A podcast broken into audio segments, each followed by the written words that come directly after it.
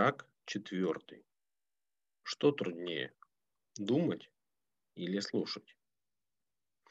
Знаете, а вы большой молодец, потому что добрались до главы 4. Значит, системы продаж вас действительно интересуют. О чем пойдет речь в этой главе? Мы уже прошли с вами 3 главные критические точки. Это цель, ресурсы, возможности и продукт. Теперь наша задача разобраться с важным вопросом, каким способом мы будем достигать нашу цель. То есть поговорим о стратегии. Стратегия, как и маркетинг, в современных условиях рынка у большинства управленцев и собственников вызывает изжогу. Причины этого очень похожи на все то, о чем я говорил в главе про маркетинг. Добавить сюда можно еще одну причину – качество консалтинговых услуг в России. Эта отрасль сегодня не имеет никакой внутренней или внешней регуляции, здесь нет внятных профессиональных объединений со своими строгими правилами, и это большая беда. Большое количество действительно умных и результативных людей не смогли за все это время отделить себя от еще большего числа неквалифицированных людей, также называющих себя консультантами. Деловая среда формирует свое мнение о консультантах далеко не по лучшим ее представителям. Но, как в спецназе, если вы знаете, результат измеряют по последнему, пришедшему из марш-броска, так и в консультационном рынке общее представление обо всем сообществе формируется не по самым лучшим ее представителям. Слово «консультант» потеряло свое настоящее значение. Сегодня оно скорее как ирония или обозначение неудачника, от тоски занимающегося шарлатанством или бизнес-знахарством. Опять же, общее положение вещей не отвергает наличие истинных экспертов и специалистов своего дела. Знаю многих достойных людей, которых могу уверенно рекомендовать для решения задач разного профиля. К этой беде на замороченных собственников сегодня надвинулась еще одна саранча – коучи. Сама методика коучинга результативна. Она основана на простой идее, что каждый из нас – создание Творца, и все, что вам нужно для успеха, внутри нас уже существует от рождения. Другое дело, что бизнес-истории основаны не только на внутренних природных навыках, но и на знании базы, основ управления, на менеджменте. На эту тему у меня есть злая шутка от физтеховцев. Как-то раз физтеховцы поймали коуча, который утверждал, что все необходимые знания у человека заложены при рождении, и 3 дня заставляли его отвечать на открытые вопросы по теории квантовой механики, пока тот не взмолился, сказав, что коучингом больше заниматься он не будет. Когда коуч помогает клиенту находить решение жизненных вопросов, это работает. Когда коучи берутся исправлять положение дел в бизнесе, то возникает вопрос. Если у человека нет твердой базы в этой предметной области, либо она искажена, что за результат даст развитие такой конструкции? Мне возразят, что я сам утверждаю, никаких проблем в продажах не существует, а есть только проблемы в управлении, то есть в голове у собственника. Это действительно так. Любая компания и ее результат есть не что иное, как простая проекция на рынок личности ее владельца. Поэтому наведение порядка в голове у собственника или управленца – первостепенная задача на пути к растущему бизнесу. Но коучинг обязан знать и границы своего инструмента. Из ничего выйдет только ничего. Поэтому, чтобы развить что-то, сперва необходимо туда что-то добавить. А вот именно этим коучинг и не занимается. Вот такой небольшой секрет. Вернемся к нашему способу достижения своей цели. Это стратегия. Других терминов в классическом менеджменте не существует, и важным качеством управленца для работы по разработке стратегии является умение слушать, а не думать. Как так? Очень просто. Мы говорим о компании, которая готова от малого бизнеса перейти в разряд среднего, вырасти. В компании уже работает более 15 человек, к примеру. Основная часть вашей команды чаще всего желает и готова к росту компании. Почему? Ну, это тоже достаточно просто. Для каждого из сотрудников рост компании – это отличный шанс вырасти самому и профессионально, и в доходах. В растущей компании обычно работать радостно и весело. Проблемы роста есть, они существуют всегда, но это, поверьте, морально легче, чем унылое падение или унылое недвижение никуда, согласитесь. Переход с одного этапа развития компании на другой вы можете сделать лишь при наличии команды, других вариантов не бывает.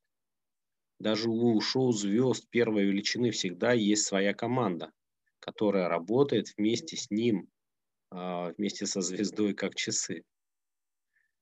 Навык слушания на этом этапе гораздо важнее навыка думания, так как поиск варианта оптимальной стратегии – это всегда плод работы всех так называемых процессоров команды. Своеобразные облачные вычисления, своеобразный майнинг решения. Однако подбор людей в команду для проведения стратегической сессии – дело ответственное. Так, к примеру, на стратегические сессии берут финансистов, бухгалтеров, юристов, безопасников, только с правом наблюдателей, прибегая к их оценкам лишь для оформления уже разработанных решений. Причина в том, что профессии эти накладывают отпечаток на мышление человека, и невольно они топят любые идеи, стараясь профессионально минимизировать все возможные риски. Бывает ли развитие без риска? Да никогда.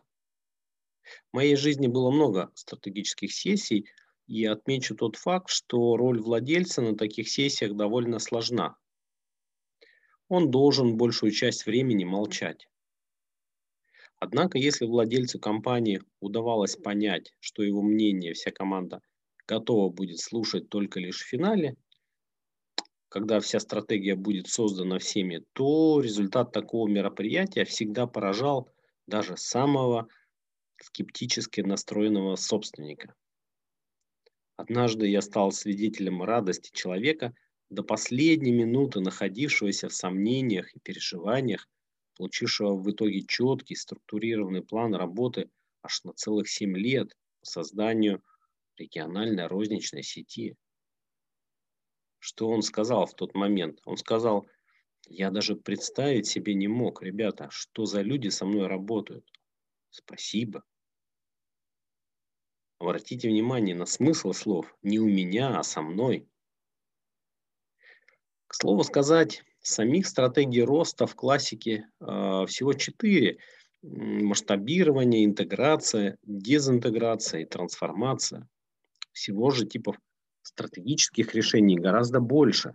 В свое время я пытался их считать и классифицировать, но на втором десятке остановился и отпустил эту идею.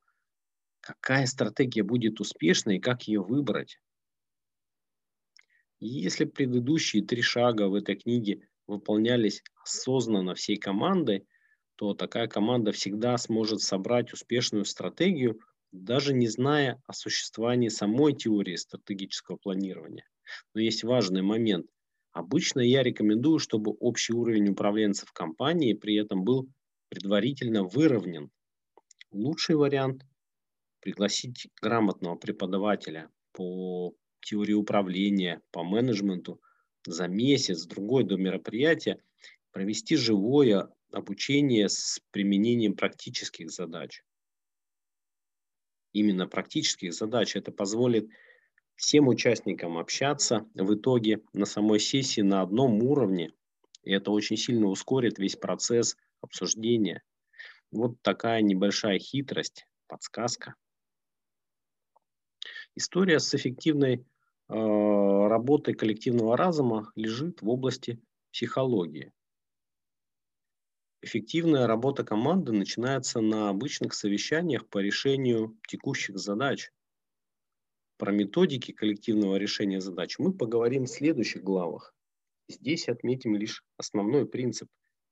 В моей жизни был один интересный урок, который я выучил наизусть. Программа моего обучения корпоративному менеджменту на программе MBA в 2005 году начиналась с небольшого короткого тренинга, однодневного. Нам дали нехитрую финансовую задачу, которую мы должны были решить индивидуально, но в ограниченное время, за 2 минуты. Далее, за 5 минут нам следовало найти единомышленников, которые пришли к такому же ответу. Необходимо было обсудить и выделить кандидатуру от нашей группы. А следующим шагом, за 15 минут, делегаты от этих групп с разными решениями задачи путем переговоров и убеждения должны были добровольно прийти к единому мнению по поводу правильного ответа. Остальные участники могли в этот момент только молча наблюдать, но иначе вся команда автоматически проигрывала.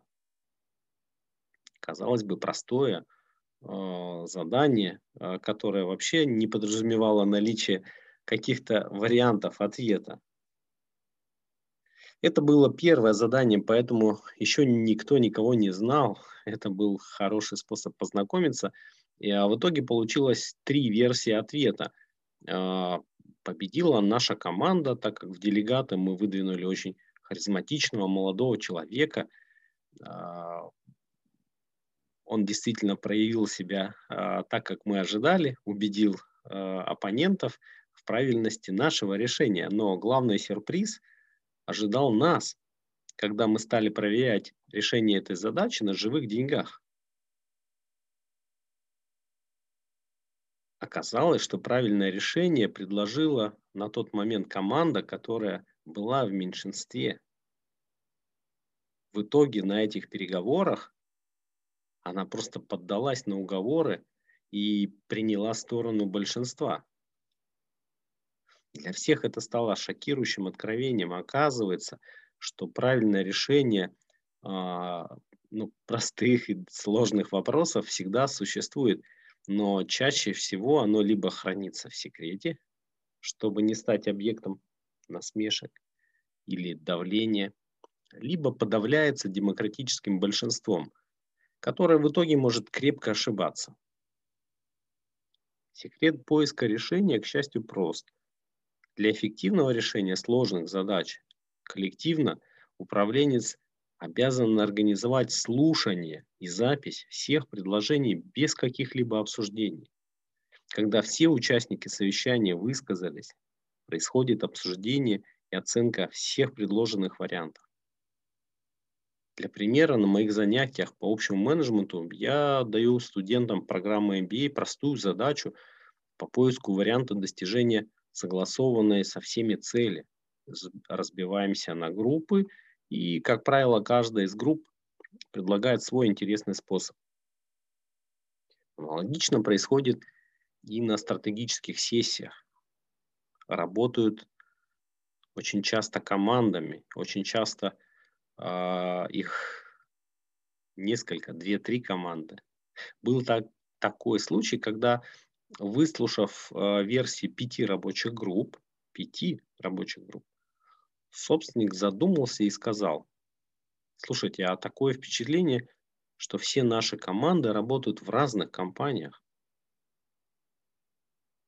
В итоге 2 из 5 предложенных вариантов были объединены и по окончании сессии приняты с энтузиазмом всеми участниками.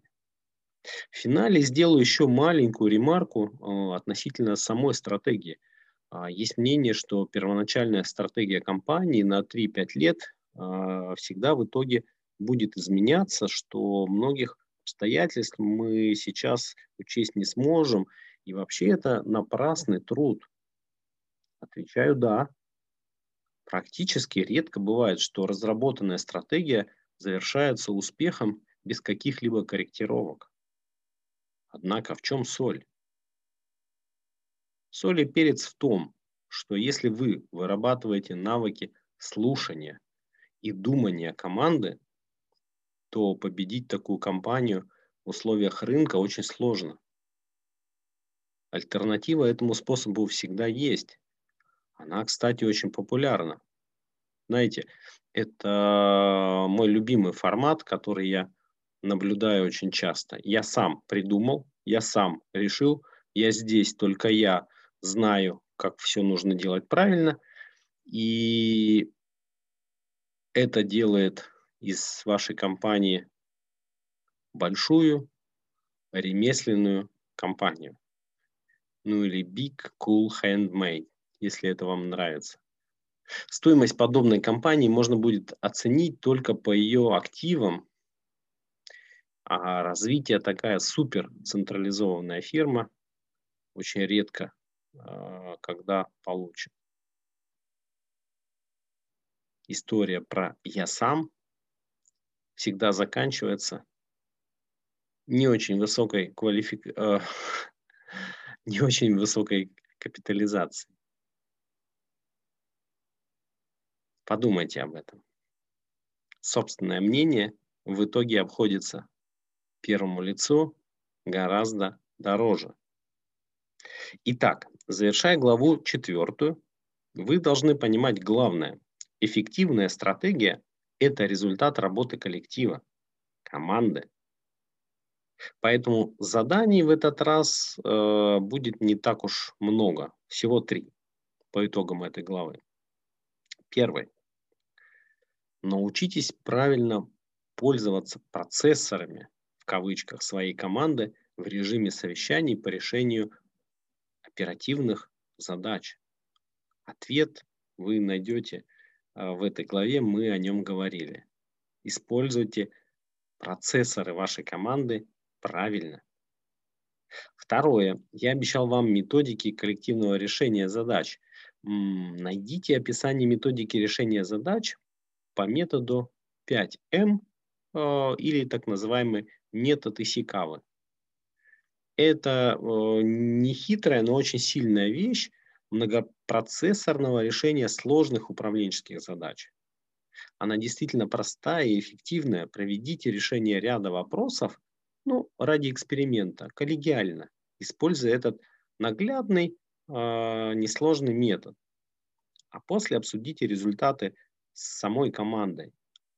Если будут вопросы, не стесняйтесь, задавайте мне. Я расскажу о том, что можно, собственно говоря, учесть при решении рабочих задач данным методом. И третье задание. При желании провести стратегическую сессию, предварительно подтяните уровень участников команды по общему менеджменту, по управлению до единого. Большим плюсом будет также общий уровень понимания продукта вашей компании и краткий ликбез по маркетингу от специалиста.